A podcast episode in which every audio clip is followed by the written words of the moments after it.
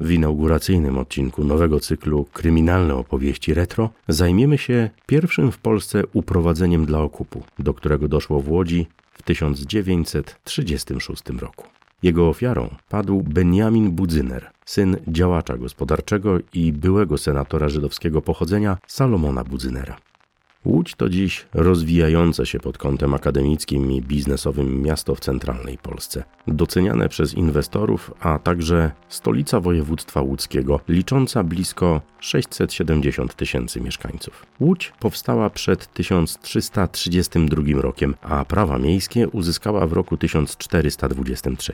Na początku XIX wieku stanowiła rolniczą osadę mającą niespełna 800 mieszkańców, by w 1886 roku stać się prężnie działającym włókienniczym i fabrycznym miastem z ludnością na poziomie 230 tysięcy osób.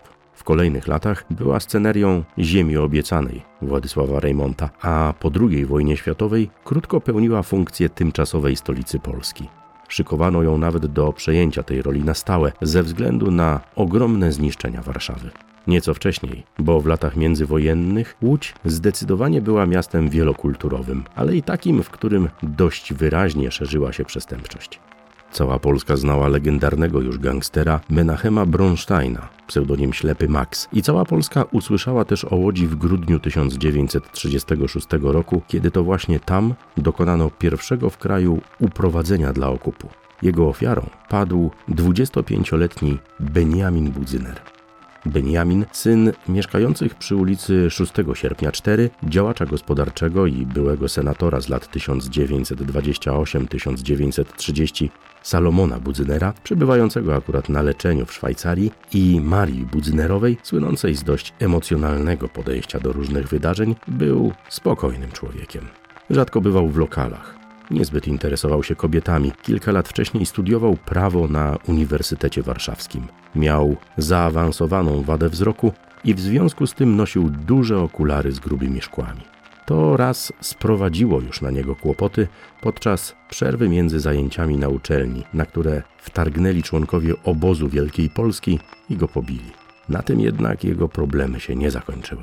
Był 16 grudnia 1936 roku. Benjamin wyszedł z domu i udał się do fabryki przy ulicy Targowej 28 przez 30, gdzie pracował w charakterze prokurenta spółki aukcyjnej Z. Jarocińskiej Spółka.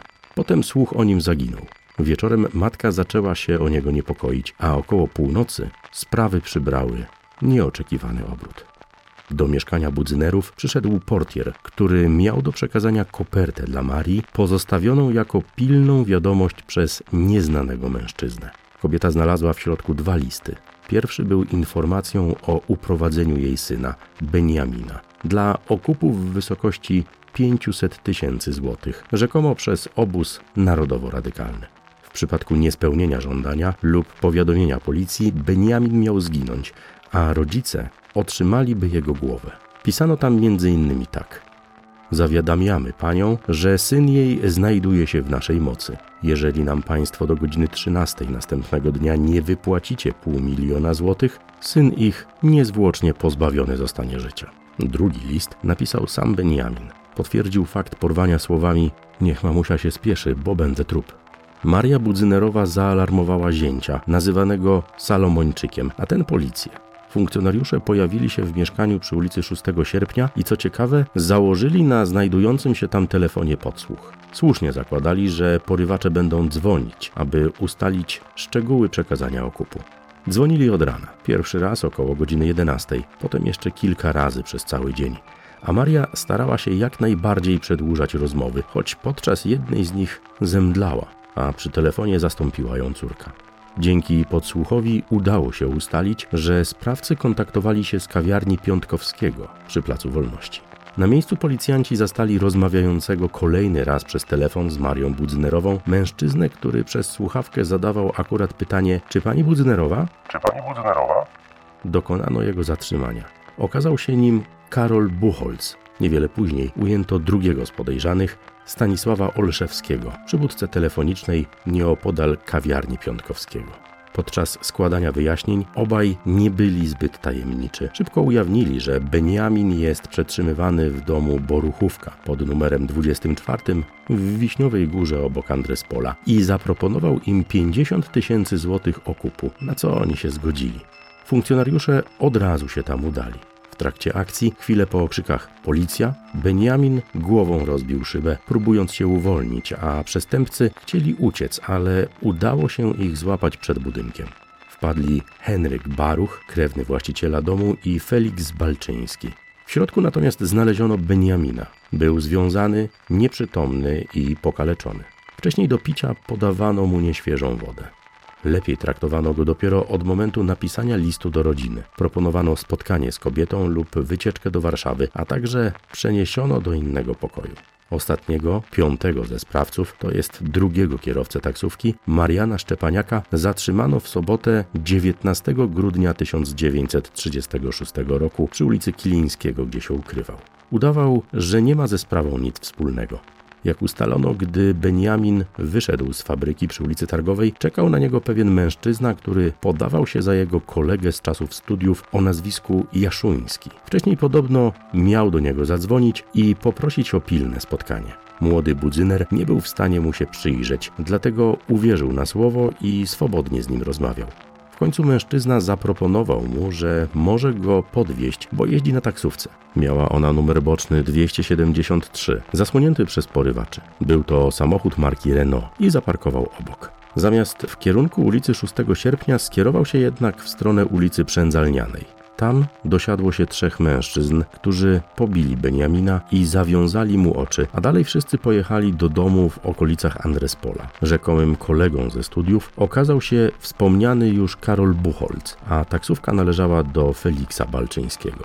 Jak zeznał potem Beniamin, głos jednego z przestępców wydawał mu się znany. Nic w tym dziwnego, bo nie Buchholz był jego znajomym, ale Henryk Baruch okazał się za to jego dalekim krewnym. Panowie mieli kontakt i nawet się zaprzyjaźnili. To on okazał się pomysłodawcą porwania.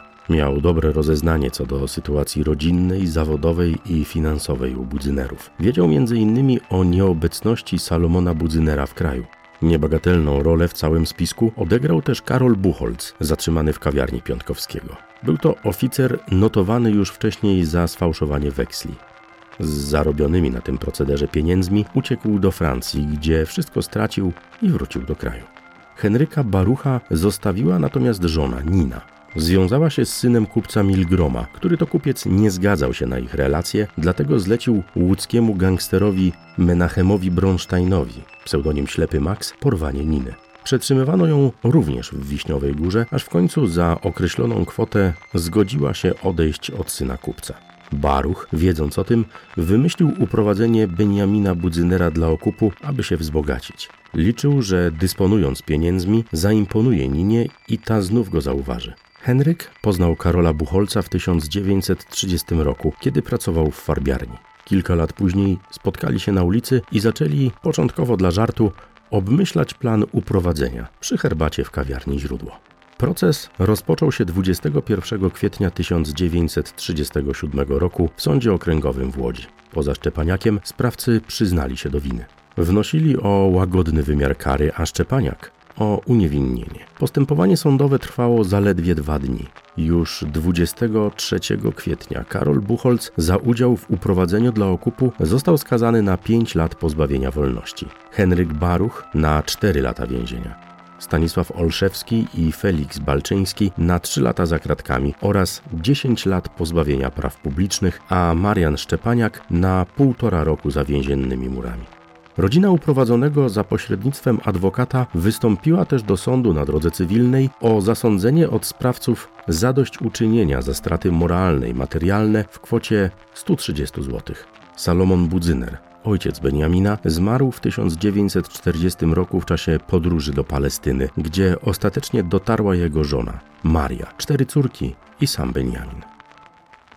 To wszystko na dzisiaj. Do zobaczenia wkrótce. Czytał Maciej Marcinkowski.